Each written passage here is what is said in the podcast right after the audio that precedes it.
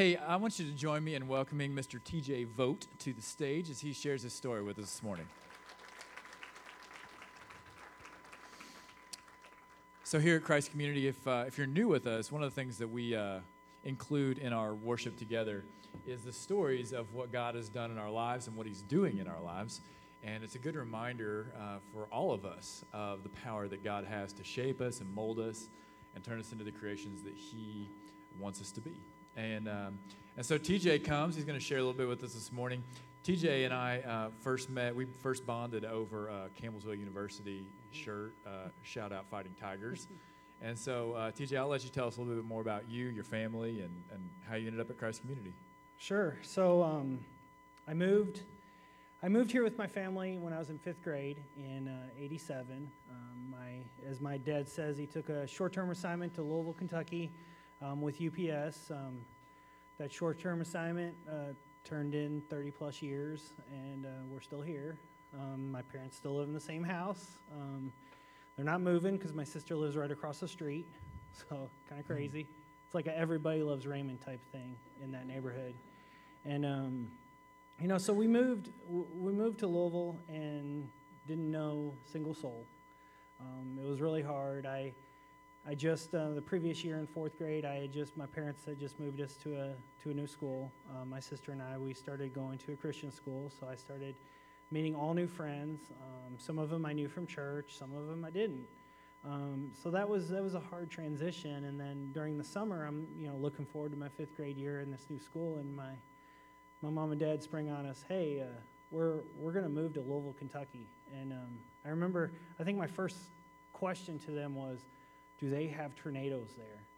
Um, and it was just because we had a tornado warning like a week prior, and um, and they were like, I don't know, just same as here. okay. The hope of no, no tornadoes. Yes, I don't even know why I asked that question. Um, so we moved. Um, we moved faithfully. Um, started attending a church, um, church in Lowell, very large church, and uh, I was actually there for for 28 years you know, learned a lot. Um, always, always been in church. It's it's just been something that I guess my parents instilled on me that Sundays Sundays what you do. You go to church. Um, I, even even in high school, I remember um, like losing a job because I told them I I can't work on Sundays before one. Is what I told them. I said I, I have a commitment. I have to go to church and ended up losing the job because they weren't very happy with me. Um, I I didn't really care. My mom was more like thrilled that I took this conviction on them, you know, at work. But um, I said, okay, that's fine. I find another job, and um, you know, went went to Campbellsville University. Um, went there. I was on the five-year plan, so um, I'm not a doctor or nothing. But um, met my wife there. Um, actually, a crazy story about how I met my wife. Uh, we were we had some mutual friends. She's probably going to kill me for telling this story. Um, but we had some mutual friends, and um, I took an astronomy class.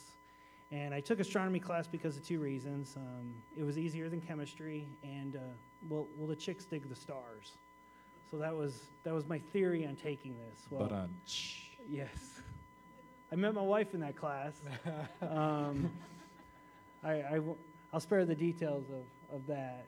She'll she'll probably appreciate that. But um, so where I met Blake, um, we uh, we were part of the the redistrict that happened um, with our kids, and uh, we were at Southside going through an open house. Blake was actually um, volunteering. I think you were serving hot dogs at that one. One something. Sure. And um, I was wearing my Campbellsville University alumni shirt, and Blake said, "Hey, I went there." We started talking, and I asked him, you know, the question that you asked, well, what do you do? And he says, well, I'm, I'm, I'm, I'm the minister at um, Christ Community Church. And I said, oh.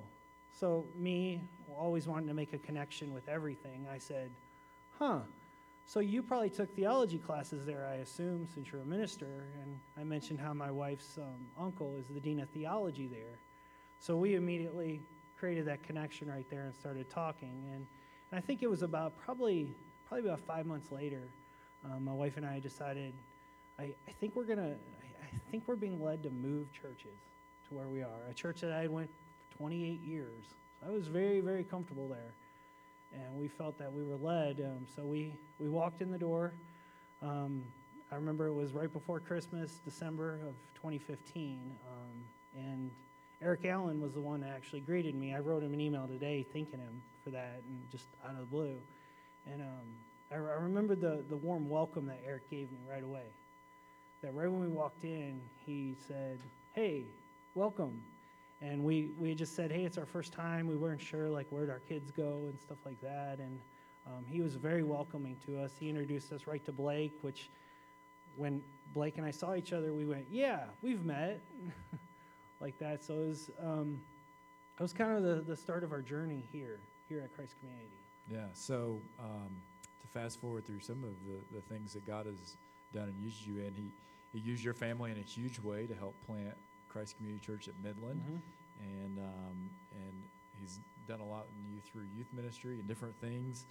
And um, as much as, you know, Christ has been a part of your life, church has been a part of your life, He's used you. Uh, there's been some hard things too, and, and, Christmas Christmas is a season where we talk a lot about anticipating the arrival of a baby, right? Um, the baby Jesus, and uh, sometimes waiting is hard, and you and Mel can really empathize with the pain in, in waiting and yeah. doing that. So, would you share a little bit about your journey uh, through infertility and sure. and then the hope that you found in adoption? Sure. So, so Mel and I had been married. Um, we it's actually last September. It was 17 years we've been married. Um, mm. Probably about mm, two years into into the marriage, we decided we're going to start try to have a kid. Is what we decided on, and it was it was a thing that we were really really excited. Um, we just we just had a niece. Um, my sister was pregnant with a with another with another girl. Um, mm. I have a total of six nieces and one nephew. So poor guy. I know. I'm talking about the nephew. He is. he is. Because he's got three sisters. And, um, but, uh, you know, we, it was, months went by, years went by, still nothing. Um, you know, Mel went to the doctor. Um, everything, everything seemed fine. Hmm. Everything seemed fine with her, and I, I knew that it was, it was my turn. It was my turn to go to the doctor, which I didn't want to. I didn't want to come to the realization that it was it was my fault. Like my fault is the reason why we were going through this infertility. And um, you know, finally I I caved. I went to the doctor. You know, got checked out, and um, doctor came back and said, "Yeah, you're um, like you're you're the problem." Uh, he didn't really say that. I'm not going to get into the details in church what he said, but um, you know, he he told me that, and and really the it, it was so hard. It was so mm. hard for me um, because the the role of the the way I looked at it, the role of the male of the of the relationship was, I'm going to fix things. Mm. And um, you know, I, I always said, why why couldn't it have been a hole in the wall? I could put some spackle on that mm. and fix it. Uh, but this was something that, that I couldn't fix, and there were so many times that I, I remember driving home from work just bawling in tears. Um, you know, thinking thinking about you know what you know what what I could do to fix it or what ifs and thinking about all that. You know, and, and Mel and I decided to go through infertility treatments. Um, we went through we went through five different treatments, and they were all unsuccessful. Um, Mel had a good support system. She had um, she met a lot of good friends um, that they were able to going through the same thing. They were able to talk about. Um, you know, I'll be honest, guys don't really do that. mm. We don't want to talk about stuff like that. Um, so the support system was was me. Um, you know, I would try to talk to Mel, but I felt guilty. I felt guilty because, you know, the depression that she was going through. This was my fault. This was this was all my fault. You know, and I, I would pray to God, asking why, why can't why can't you why can't there be just a little kid? Why can't we have something? All this. And um, we went. It was it was the fall of of 2008, and um, we had our last infertility treatment. And we decided we were going to take both a mental and financial break because it's not cheap.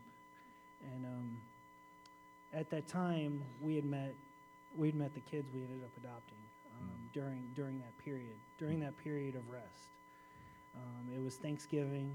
Um, my wife's cousins they brought they brought their cousins that their mom had custody of to Thanksgiving at my in-laws, and um, we we met these two little kids. We met this and this this little rambunctious boy and this deaf redhead. She she was she is deaf, so I don't mean that to be mean, but um, and and I didn't know I didn't know what it meant. I didn't know what it meant at the time. Um, when we met them, I just kind of was like, "Who's these kids that are running around the house?" Um, and why doesn't this girl listen to me? didn't know. Um, and what happened out of that was my wife um, ended up creating a relationship with the aunt at the time. Um, it was an ex aunt, so she wasn't even relationship to the aunt. Um, and we started watching the kids every weekend. So the aunt herself had seven kids of her own, and then she had these other two, so a total of nine. So we just ended up helping them. Um, little did we know what it would turn into. Um, it turned into a year later, um, we took Kaylin on full time.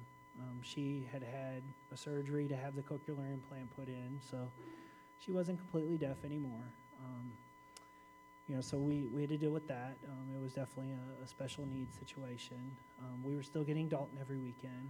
A year after that, Dalton came into our house full time. Um, we went through many court battles trying to get them. Um, and um, finally, we adopted them. It was December 16th, 2014 is Hmm. when we adopted them. Um, when I when I came up here to to dedicate them, um, Hmm. you know, usually there's like little babies and stuff, and here we got these two kids that you know wipe their own butt and stuff. So uh, Praise God. yes, and so that was that was such a special moment um, for us, particularly. You know, just being able to do that. And I remember when when I was younger, or when when the kids were younger, I would tell them I would tell them a story when we pray before, right before bed, and I would tell him how mom and I would pray and pray. We'd pray for that little baby, and God kept telling us no, no. That's what He kept saying, no, and um, didn't really realize it at the time.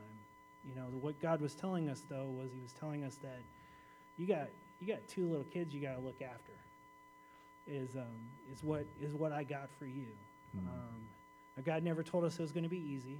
Um, uh, adoption is very rewarding, but it is very um, it can be very hard also. Um, just dealing with um, different different trauma that's happened in their life and things like that um, can be very hard, and, and it has.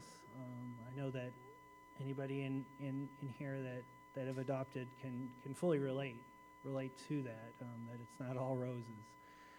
But it's been a blessing. Um, I found myself, and, and this was one of the things I, I emailed to Eric this, this week, is I really appreciated his sermon a couple weeks ago, and it really resonated with me, mainly because he, he had talked about um, thanking God for everything, for all the goods and all the bads, and you know, one one thing that one thing that I do if I'm going in for a job interview is I, I bow my head and I pray. You know, usually in my car right before it, and and usually it's the same prayer. Give me the words.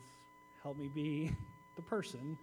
Um, this time I felt my I felt myself like praying to God, saying, "Thank you," and I was thanking Him for all of the madness in my life Hmm. and, and the different things I was going through, the, the things from um, getting, getting a call from the school that said, Your son did this, getting a call from the school that said, Your daughter did this. Um, and I was thanking him. I was thanking God for those things, Hmm. which sounded insane when they were coming out of my mouth saying that in the car. And um, but I was. I was very. I was very thankful for those moments. I was thankful that, that God God blessed me with with being their dad. Hmm, It's awesome.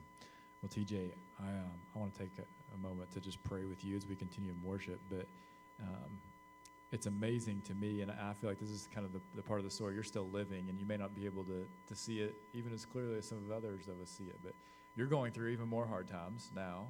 Uh, but you are an incredible person of hope.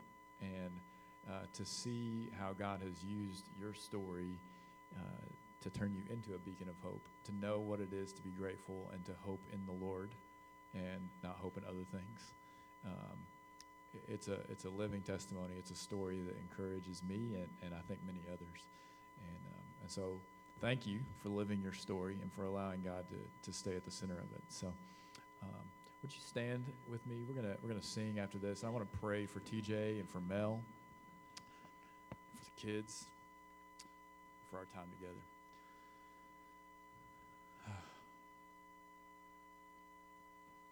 Father, you are so good.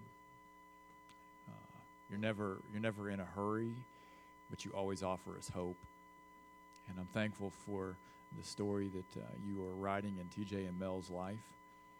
Um, God, you've brought them through so much, and um, and yet they cling to you and they cling to one another, and you use them and their family as a shining light uh, for the gospel, for the good news of Jesus. And um, I have no doubt, Father, that you will continue to use their story to inspire others to to seek out the Lord a little more. Man, if they've got hope and joy and gratitude in light of everything that they're facing, how does that happen, Father? And we know that the answer is because of your Son Jesus, the expectation that comes with Him coming into our world as God in the flesh. So thank you, Father, not only for TJML, but most of all for your Son Jesus. It's in His name we pray. Amen.